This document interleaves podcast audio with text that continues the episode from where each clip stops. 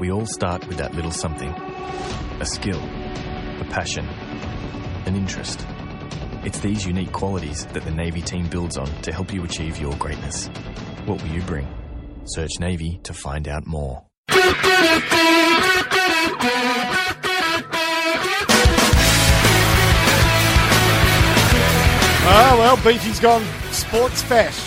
Fashionably dressed in Masita, M-A-S-I-T-A, sportswear, sports attire, and Beefy. It almost makes you look sporty. I know, almost, yes, definitely. But yeah, Masita Sportswear, thanks to them, they do soccer gear and Aussie rules gear, basketball, athletics, Gaelic football, any team where you need. They got the whole set for you. For anyone who wants a good deal, just get hold of the boys at Masita, so they'll be happy with that. Go to the website, masita.com.au. And the rest will take care of itself. Indeed. They're a Dutch company, been around since 1933, apparently, their parent company. So very big in Dutch football and hockey, and handball is the other one they're pretty big in. So, yes, very good gear. Like it. We are very pleased that they support you in your endeavours. And we're going to cover a fair bit of ground, everything from thumb wrestling. World Championships. Oh, gee, I've always fancied myself as a thumb wrestler, but I wonder what the rules are about squirming and... Yeah. You know, you actually put your thumb in a... They have a little ring, little boxing ring. You put your thumbs in and you've got to try and pin your opponent's thumb. Do you draw faces on them and you could wigs? Yeah, give them silly names. And that comes later. We start with more conventional sports. We're going to start with football, as English football is set to relaunch, and for... not just the teams in the EPL, but for every team in the English Football Association and beyond. And beyond. Well, ambitions are high. Well, this hour is due to, we cover the lesser-known teams. So the lower leagues kicked off in England on the weekend. So the mighty Newport County, the great escape continues. 3-1 down with 13 minutes to go. Scored in the 4th minute of injury time to get a draw. So they have kicked on again. They're still leaving it late. There's 90 minutes in a football game. 3-3 with Stevenage. The main results, kind of championship, the relegated teams.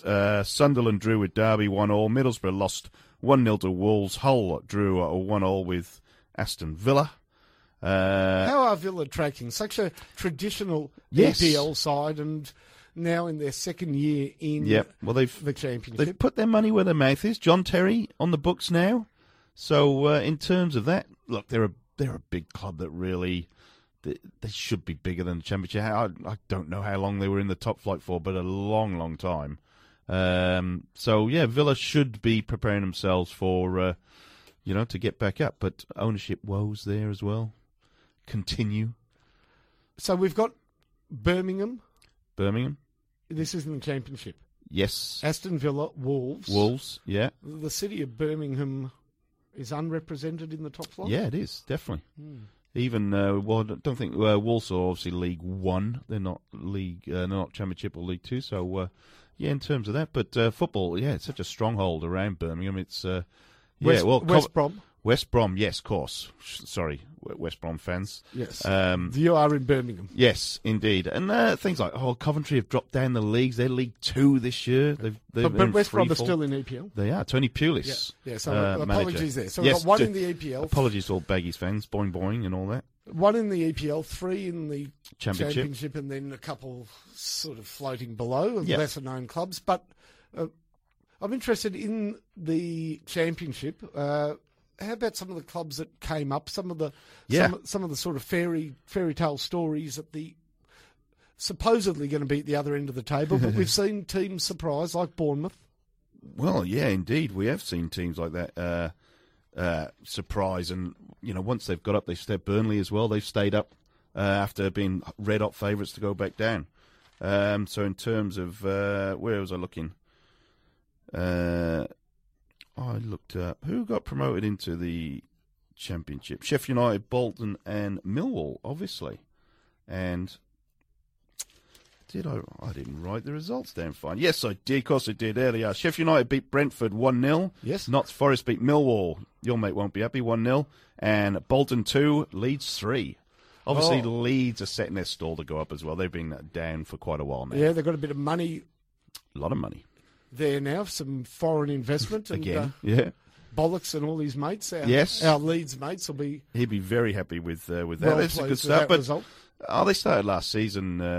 They went up through they were in the promotion zone for quite a long time, then dropped out through and didn't even make the playoffs in the end. So in terms of that, yeah, they're a club with massive support. You don't realise kind of how many supporters Leeds have around the place, and it's very, very strange to see them not getting anywhere near the Premier League for such a long period of time now. Were they the last team to win the First Division? They were, 1991. So they just missed out on a Premier League, but it's only nominally. Oh, exactly. It's just a different name. I mean, they just missed out on the Sky Money and the glory years, so to speak. And it's almost, what are we talking? How many years out of the top flight? Decade? Yeah, near enough. Must be 8 or 9. Yeah, definitely. I love the text coming in. It's Liverpool's year. Liverpool's year. You're not the only one as well as keeps saying that. But if Coutinho goes, is it Liverpool's year? Who knows? Yeah, of course, top flight football. We can discuss that after we've had a look at the other leagues. Well, what I was going to key on, obviously, Forest Green Rovers, the smallest ever urban conurbation to make the Football League, only 5,000 people.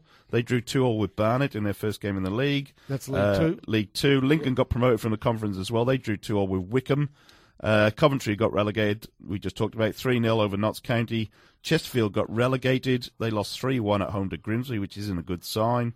Carlisle won at Swindon, who also got relegated 2. Now, Swindon and Coventry, I mean, Swindon played in the EPL. So did Swindon, yeah. Swindon did, but Coventry famously played there for a long time. In fact, it was a... They were the longest... it was the trivia question on the young ones, wasn't it? Oh, was it? On some comedy, it was, which team has not been out of the... Yeah, for a long period of time, that's right. That's when the old stat. When they played University Challenge or whatever.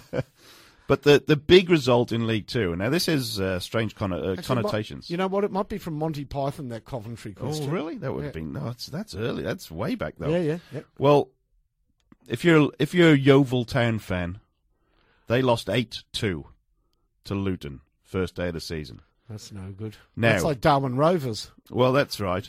But this is the biggest opening day defeat since Norwich played Colchester in 2009. Yeah, when Michael Theoklitos... There you go, Finey. His one and only appearance for Norwich. They lost 7-1. Yeah, it's lost 7-1. At home to Norwich. Now, strangely enough, that day was a turning point for Norwich because after the first day of the season, they sacked their manager, Brian Gunn. They also kind of got rid of Theoklitos as well. They got Robert Green then, I think. They probably did. He was a Norwich boy anyway. But in terms of that... The manager for Colchester that day was a guy called Paul Lambert, who Norwich then poached in that week after beating them 7-1. Yep. And they went on to win League 1 that year.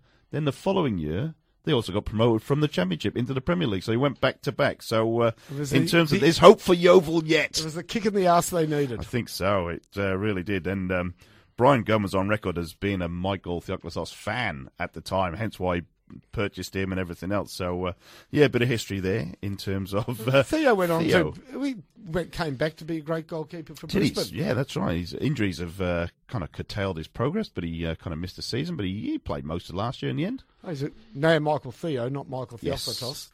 He lost the Klitos and... Don't we all? Gained the respect of the Australian public on his return. Yes. No, he was... left in very controversial circumstances, refused to turn up for a League Cup game when he was on the bench, I think, and that was the last straw. They tore up his contract. Yeah, well, they said after the game, after the 7-1, he was so upset he tried to top himself and he went through his legs. Yeah, threw himself under a bus, but the bus passed safely underneath him. Yes, that's right. It's the old Two Ronnie's joke. But the bus passed safely underneath him. Now the weather. It's hailing and yelling, raining and training, and in lissing down, take an umbrella. That's the old Two Ronnies. You got a great memory, Fine. You have for that type of thing. Talking to League 2 and the teams got promoted. Portsmouth beat Rochdale in League 1. Oh, that's my team, Rochdale. Oh, there you go. Portsmouth Premier League team got a lot of money. Actually, they've banked a bit of money now. They've paid off their debts. It's a bad start at Scotland. Yes. Plymouth lost 2-1 to Peterborough. Doncaster drew 0-0 with Gillingham, and Blackpool lost 2-1 to Bradford. So the promoted teams. See, we should do that by the nicknames. Well. Argyle beat the Posh. Well, it's not the nicknames, is it? The nickname of Plymouth is the Pilgrims, even though they're Plymouth Argyle. Okay. See, yeah. All right, the Pilgrims beat the Posh. They did. Doncaster. Ooh. Rovers. Yeah, I don't know. Millers. Were they the Millers? Don't know. I should know, shouldn't I? Gillingham, not sure. The Gills. I think they're the Gills or the Gills. Blackpool, Tangerines. And Bradford. Harriers or something. Bantams. The Bantams, yes. Bantams. Yeah. So, yeah. But apart from that, the season starts now. The new year is upon us. So, Premier League starts this week. Do we care about the Charity Shield? Not really. No. We used to in the 80s and 90s, kind of. It was a trophy that people wanted to win. Not anymore. They don't care. It's a pre-season match. And because they play so many games around the world against each other now. Yeah, doesn't make any difference. West Ham had the worst of it in Iceland on the weekend against Manchester City. Oh, in Iceland? Yes. Oh, that would have been cold. Belting day out there. So just in other sort of mainstream news in the Premier League, obviously there's been some interesting signings, comings and goings, and I guess the biggest coming and going has not been in England, but on the continent, where Neymar has taken the national debt of a small national sort of income of a small country to prize him from Barcelona to PSG, Paris Saint-Germain, or Paris Saint-Qatar, whatever you want to call them. Pays. Well, in the end, they reckon it's going to cost like $750 million. It's ridiculous. It's not just the $200 million they've got to pay Barcelona. It's the wages as well. Just ridiculously, he's on whatever it is, $250 million a year wages. Isn't he on 33 million? Is it a week? No, it wouldn't be a week. It'd be. Yeah, it's not a week. It's 33 million Australian a month or something. It's ridiculously expensive. Oh, yeah, how did Harry Kewell... where's he? Crawley, isn't he? Crawley Town. Yeah, I did. We need to keep a Crawley Town watch. Yes, we should do. Great SMS. Crawley 1, Swindon 3. We did cover that. That's a pity. Actually, the assistant manager at Crawley is Warren Feeney, who was sacked by Newport County at the start of last year. There you go. Watch this space. We will follow Crawley because Harry, rough start. It's not too much. Like, I know a little bit about Crawley. It's not all sweetness and light down there. Put it that way. Why not? A lot of things going on. Hence why they replaced their management structure. Creepy Crawley, indeed. But an interesting setup down there.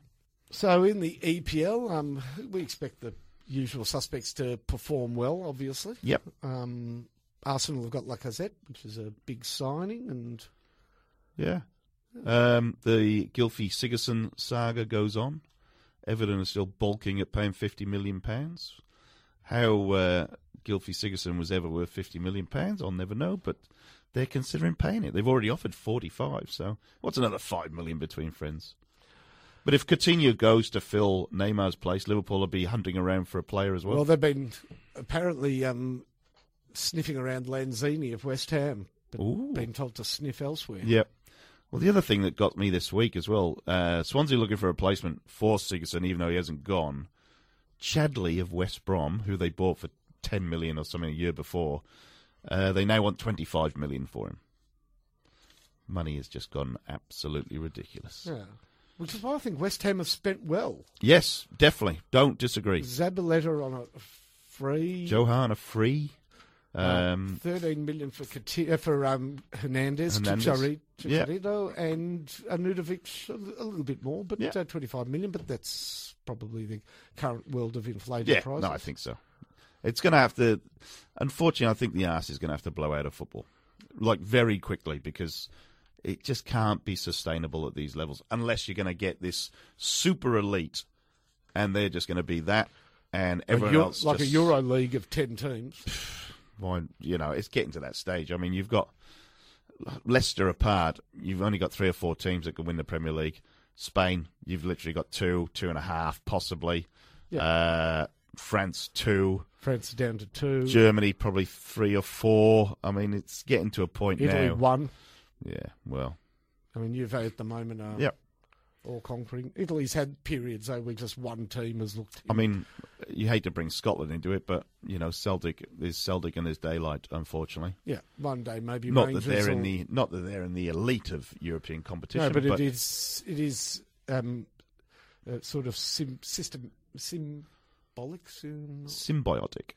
No? Symbolic? Symbolic of all European competitions where there is... You've got your team in Wales, they keep winning. Saints. Total Network Solutions, or whatever they're called now, the new Saints, Unfortunately, that's the nature of football or any sporting competition without the safety nets of salary caps or drafts or some mechanism to keep it even. On one hand, people who enjoy the free market system say it creates elite football in every place that it's played, and others bemoan the fact that it is impossible to win bar for a few. It just goes back to thinking that Leicester's achievement is just ridiculously phenomenal. Yeah, it is. Once it is, it makes Halley's Comet look. It makes Halley's Comet look like the '64 tram. Yes. Yep. No, definitely. It's the more that I was going to say, the more it changed, the more it stays the same. But it's totally the opposite of that. And as soon as it happened, by the way, the notion that every club chasing the tails of the big teams would be, you know, emboldened and it gives us all hope is absolute rubbish. All it meant was that the big teams went out and decided to check the coins at the back of the couch and spend even more. No, that's exactly right. We're not letting that happen again. No, that's it. And last year, the shop was closed about 8 weeks into the season. Yeah, near enough. Yeah, the top four was kind of set. Although Tottenham flirt with jumping on. I mean, they're a good side. They spend money accordingly. But they sold one of their better players, 50 mil, I suppose. But they have spent accordingly. That's exactly right. But I mean, and you're going to have to spend now.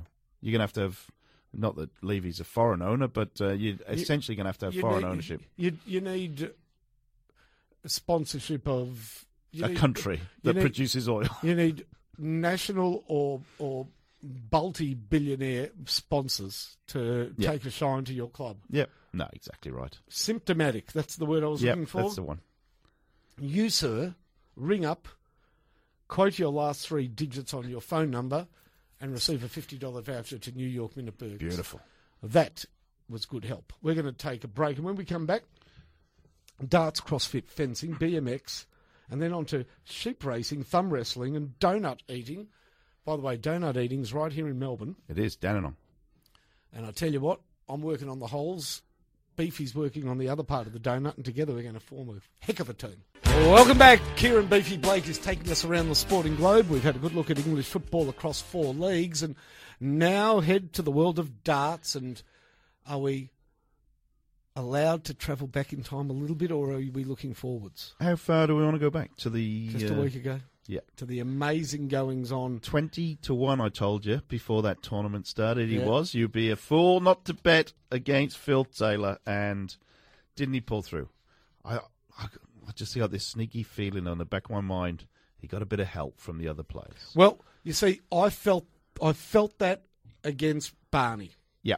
I'm watching the game and I'm just thinking, Barney's not totally invested in this. For people that don't know, Phil Taylor, the greatest of all time, and probably... Blackpool and the Winter Garden is where he's been so impenetrable. Yep. He's won previously. He'd won 14 times there. 14 or 15. So 15 maybe. He's levelled them up, hasn't he? Yeah, 15 times there, and the event's only been going 20-odd years. Yeah. So he's owned it. And this is his last year. It's his tour of great titles. He hasn't won since 2014. He beats Gerwin Price in the first round. Gerwin was trying his hardest, believe you, mate. In the second round, he meets old foe Raymond van Barneveld, and there's something to be said that Raymond, if not, he always wants to win. Not he didn't throw the game, but when things perhaps didn't try as hard. Yeah, when things got hard, he saw the upside in his old mate winning. Yep. Well, I can tell you that in the next game, Michael van Gerwen, the world number 1. he wanted to beat him. Yep. Michael Van Gerwen does have a problem that when he is getting beaten, he starts beating up on himself a bit, and he got into a battle with Michael Van Gerwen. Nothing to do with Phil Taylor. No. Taylor was throwing beautifully, but he didn't even need to throw that well because he thrashed him. Yeah. Van Gerwen started hating Van Gerwen, and he couldn't get off there quick enough. No, and I saw a bit of the interview Van Gerwen did, and he was just dirty, and actually a little bit rude. Yeah, rude. Yep. The semi, he's great mates with Adrian Lewis, but. Yep. When Adrian Lewis started playing well early in the game, and it was even, I got a sense that Adrian wanted to win it. But Adrian could fall away as well. And then in the final, by this stage, Phil Taylor's playing as well as he ever has. Yeah. And then whether Nathan Wright wanted to throw it or not, he couldn't win it. No. He played for one set of five legs. It's arguable that Wright played the greatest starts ever. He was throwing 170s, 180s, 180s, finishing on one. He was just doing everything. But he only pulled back one or two, and Phil was great. Peter Wright also missed a hell of a lot of doubles. And normally he's a finisher. He's not that heavy a scorer, but he finishes so cleanly. But he just couldn't hit doubles. And Phil Taylor was nailing the 16s and 8s. Yep. And he got ahead, and that was that. And Peter Wright just... I actually think... I didn't quite see the averages at the end, but I think Peter Wright actually averaged more than Taylor did. Oh, no. Not in the end? No, just dipped out at the end. Oh, okay, yeah. But, Phil was averaging 102s, 103s throughout the tournament, getting his doubles well. And so this superstar of the sport. And he was very comfortable... Whatever happened, he really was. Often Phil says not what he means, and he's a big psyche player. But he wasn't playing the mind games on stage that he normally does, and he was just out there enjoying it. And he took the pressure off himself, and he did to every opponent what he used to do for 2 decades until 2 or 3 years ago. And he doesn't just... You see, averages is one thing, but... The more important than averages is when you throw well, when you lift, when you hurt your opponent. And he put the hurt on at exactly the times his opponents were questioning themselves. Yeah. And that's what makes him a champion. Yep, that's it. Yep, so in terms of that, they've also now just finalised the top 8 lineup plus Kyle Anderson for the Melbourne Masters. Yes. So you've got Peter Wright, Gary Anderson, Phil Taylor, Van Barneveld, James Wade, Simon Whitlock, Daryl Gurney, and Michael Smith. That's a great lineup. No Van Gerwen, but otherwise it's powerful. And Adrian Lewis obviously missing as well. Kyle Anderson is definitely in as well, being in Australian, but he's qualifying on right. But the news out of the UK over the weekend is Kyle Anderson's just won an event. Picked up PDC in Barnsley over the weekend. He beat Kevin Painter 6-2 in the final. Did he not? Not in the final. No, against Ronnie Hybrex in the quarterfinals, I think. He did get a 9 darter. And by all accounts, Kyle Anderson's darts over the weekend was absolutely immaculate. Banging in plus 100 scores very, very regularly. He beat Ronnie Hybrex 6-3. Stephen Bunting, former BDO world champion, 6-3. Semi-final win over Michael Smith, 6-3. Obviously beat Kevin Painter in the final, 6-2. So Kyle Anderson attributed this to the fact that his family came out and saw him, because he is... spending such a long time in Europe now trying to make a living out of playing darts. His wife brought his child out, and he felt very at home. So that's a good sign coming into Auckland next week and Melbourne the week after. If family goes with him, he might cause a few upsets. And we all know he's a bit erratic, but when he's on, he is one of the better players kicking around. He also just picked up £10,000 for winning that event as well. So that's a big help. But... just as a text message to Jordan from Narry Warren, thanks for that. We had it all covered because, as you well know, me and Finey, we love a bit of darts. We love our dartsers. Yes. And to that end, big event at the Inkerman on the weekend, on Sunday.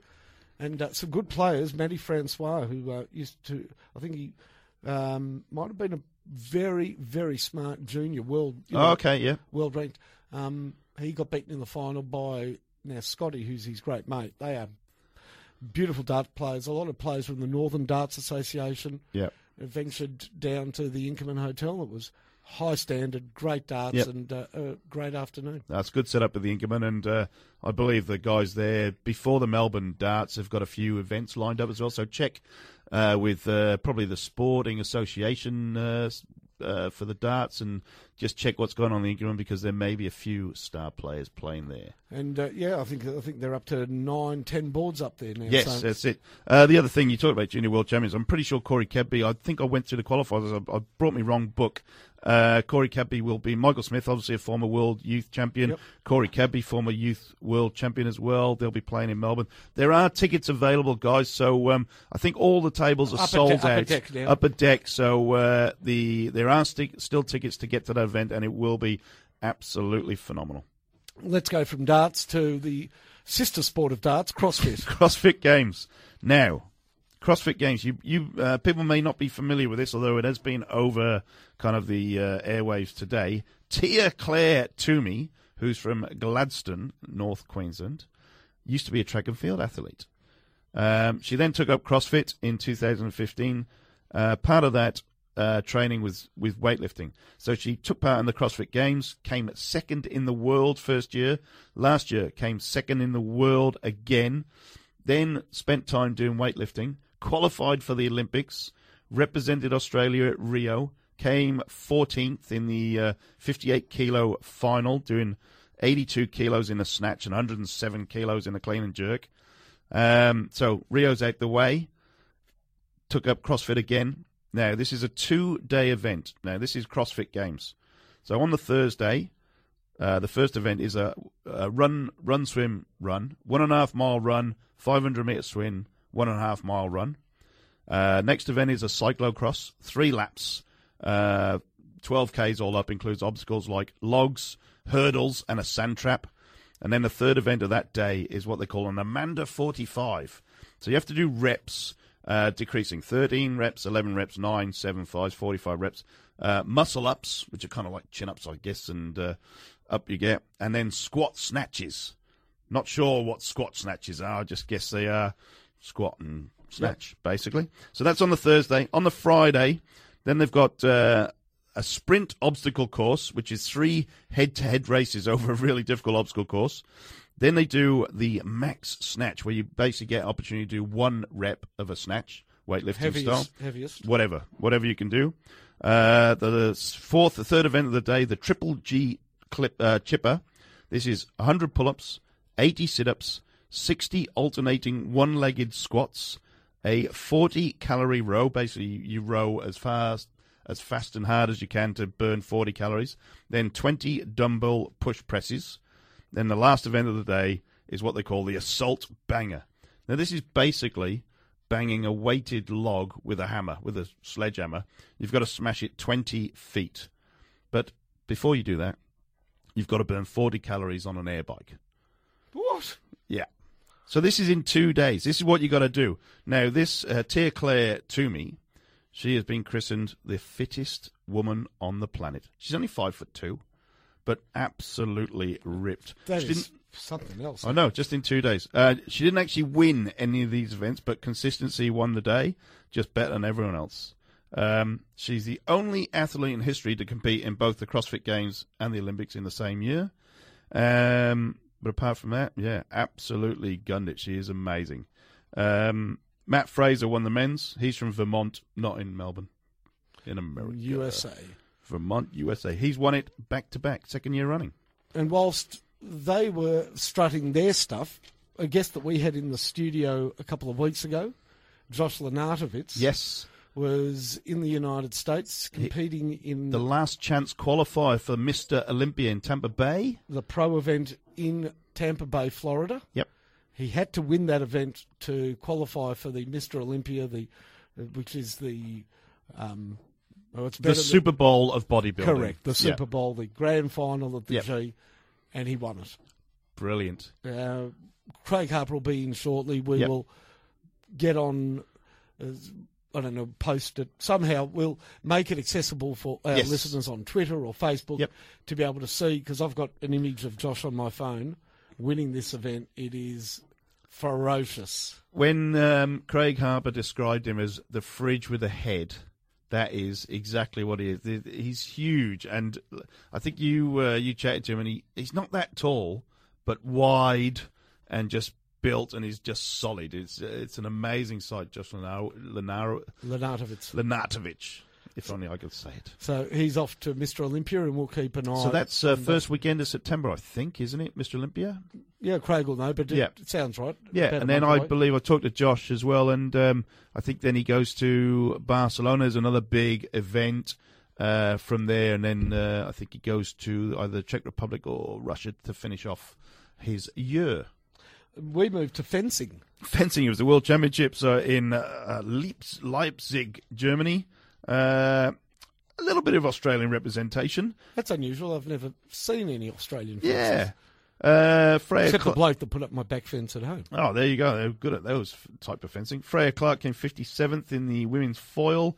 Shelter Douglas in the men's foil came 21st. Not bad. The Russians won both those events. Although Japan came second and third in the men's. I didn't know about Japanese. I mean, they've got a big sword history, obviously. They certainly do. Women's sabre, Samantha Ordi came 85th. Ukraine's Olga Karlin won it, but Tunisia came second. Azza Bezbez. The Aussies came 34th out of 37 teams in the male épée.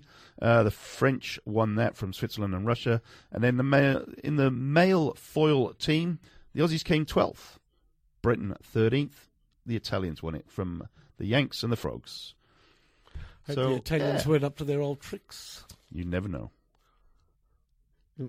I think it was the Italians caught cheating at the Olympics, or somebody, maybe a Russian actually. Yeah. I think it was the Italian bridge team that were the famous cheats, Italian Blue. Yep. Were playing footsie under the table. And, oh, yeah. And that's a bridge thing, isn't it? There was an Olympian who had his own switch to record. Yeah. He electronically cheated. Wasn't it Hungarians? I thought it was the Russian. We'll check. I don't know. Well, we will. We shouldn't will label check. Any nation cheats until we know. Unless they're American sprinters. We'll cover that later.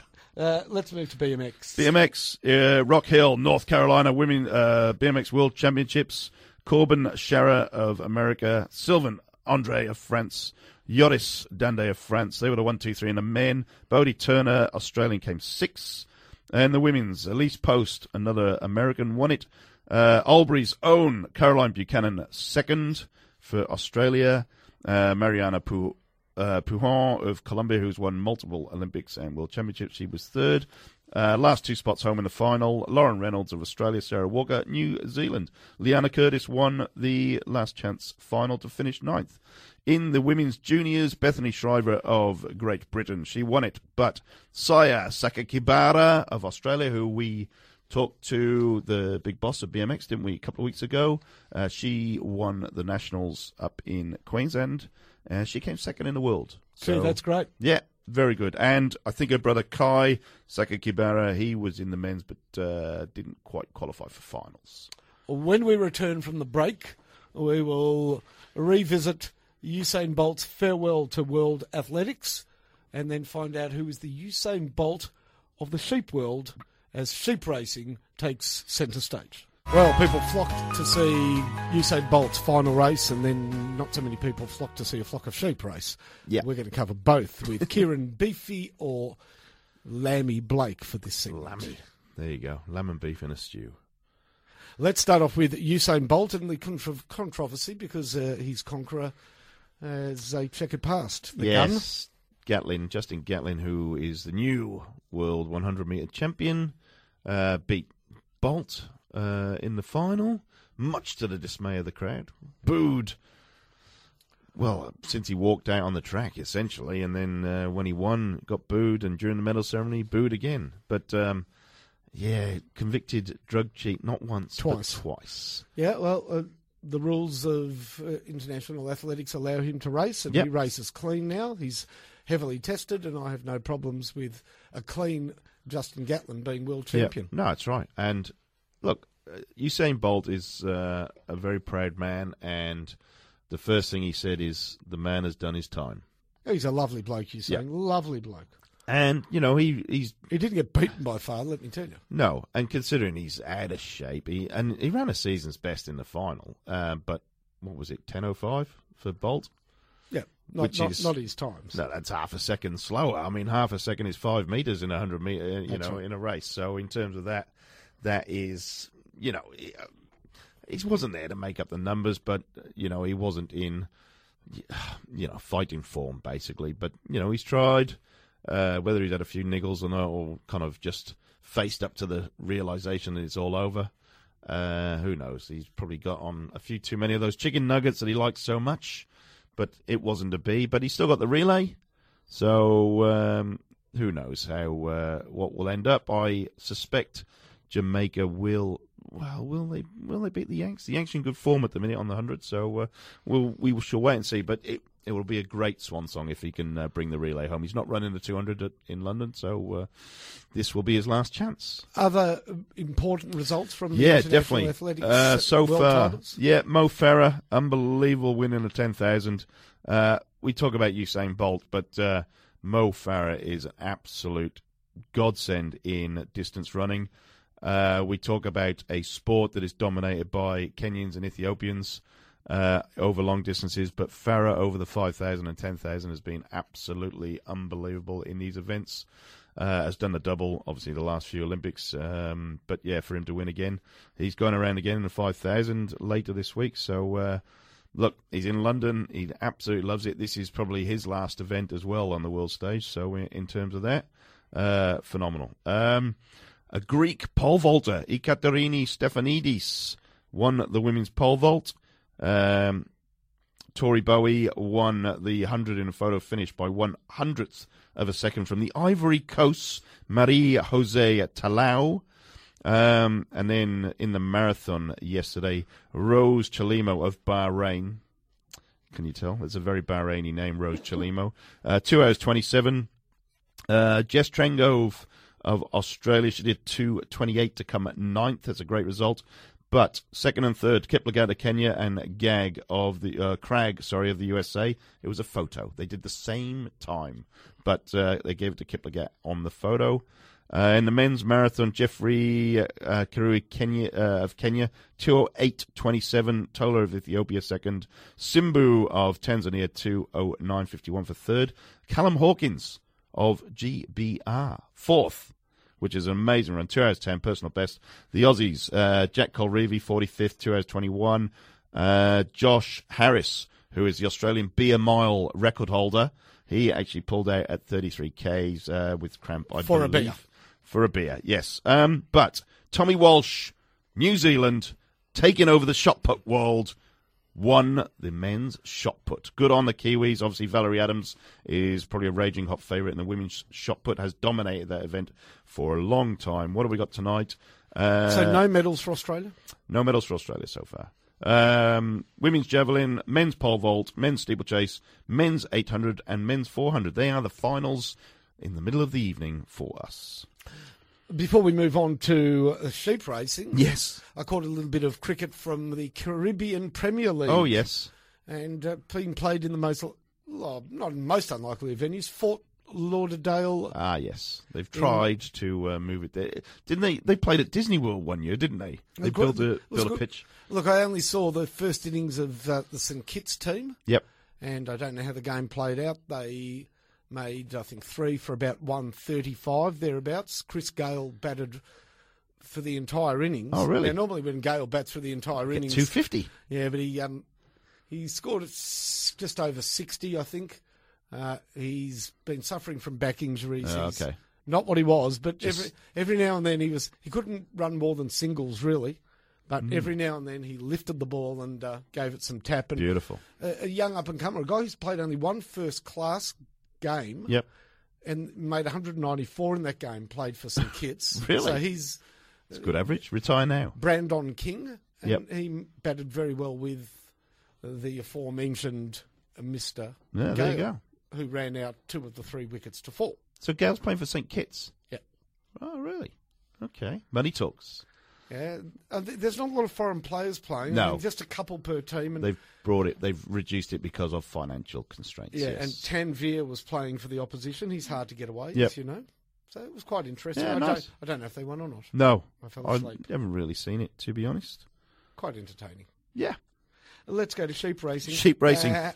It is the World Championship sheep racing. This is in Moffat in Dumfries in Scotland. It's coming up over the weekend. They run them down the high street of Moffat in Dumfries. 4-inch high hurdles. Oh, they're hurdles. 4-inch, yeah. Mm. They get ridden by knitted woolly jockeys. So they're not real people. They're not quite real people on the sheep. Yeah. So wool on the wool. Wool on the wool. Yes. Wool on, yeah, indeed. But yeah, so that's in. If you're in Dumfries in Scotland on the weekend, get along to the World Championship sheep racing. But it's the Le Mans of the lawnmower racing world coming up this Saturday as well. Lawnmower racing. Do you have to push it and run with it? No. You sit on it. They take the blades off. Oh, that's so about they go quite fast. Well, amazingly enough, they go up to 50 miles an hour. That's 80 kilometres an hour on a lawnmower. They're not real lawnmowers. Well, I think they're a little bit souped up. But the chassis and everything is ride-on lawnmowers. So if you're in Five Oaks, West Sussex, you can turn up with your lawnmower and qualify for the 12-hour race, although you've got to have three people in a team. Qualifying's at 3:15. The race starts at 8 p.m. It's a 12-hour race. It runs 8 p.m. to 8 a.m. Last year, the winning team did 354 miles in 12 hours. And they didn't mow a blade of grass. They didn't mow a blade of grass. They wore it out. I saw the highlights. It turns into a bit of a mud patch throughout the race, but in terms of that. But also on Sunday. Now, we have to finish with donut eating. Donut eating. If you're Dandenong Markets, Sunday afternoon, it is the Dandy Donut Eating Contest. If you fancy eating jam donuts, the round one, 10 donuts in 2 minutes. Not bad. Can be done? Yeah, I saw a couple of guys do it last year. But you just got to win your heat to get through to the final. Mm. And then in the final, it's the first to eat 20 donuts. Now, these aren't the round donuts. These are the whole donuts with jam in the middle. These are just round. Solid. Yeah, solid. They're sinkers. Yeah. I couldn't eat. 20? After 10. So the winner... Yeah, well, I was going to say you got to eat 30 to get through. Yeah. $500 up for grabs for the winner, plus a trophy. $200 for second, $100 for third. So Dandenong Market Sunday afternoon. If you fancy, if you haven't eaten for a couple of days, it's free donuts. If you want to enter the Dandy Donut Eating Contest, do not unless you're prepared to eat that many donuts. Just don't go unprepared. By the way, you can head to SEN Evenings on Twitter to find a photo of Josh Lenartovitz and his chat from SEN Evenings. Yep. Now, have we got the 6 photos? It's an amazing progression over 2 or 3 days. Oh, beautiful. To see. He's actually much bigger a couple of days before. And then it all... Well, he does. He dehydrates himself so the muscle definition shines through. So he actually... removes the water from his system. It's look amazing. At us knowing how they do it. We talk bodybuilding all day, me and you, Finey. Over donuts. Well, I want to thank Masita, of course, a proud name in sports apparel in Holland for coming on 100 years and now down under. So whether it's a footy team, Aussie rules, soccer, Gaelic football, any sporting team, think Masita, M-A-S-I-T-A. We'll catch up next week. Beautiful. Thanks, man. We all start with that little something, a skill. A passion, an interest. It's these unique qualities that the Navy team builds on to help you achieve your greatness. What will you bring? Search Navy to find out more.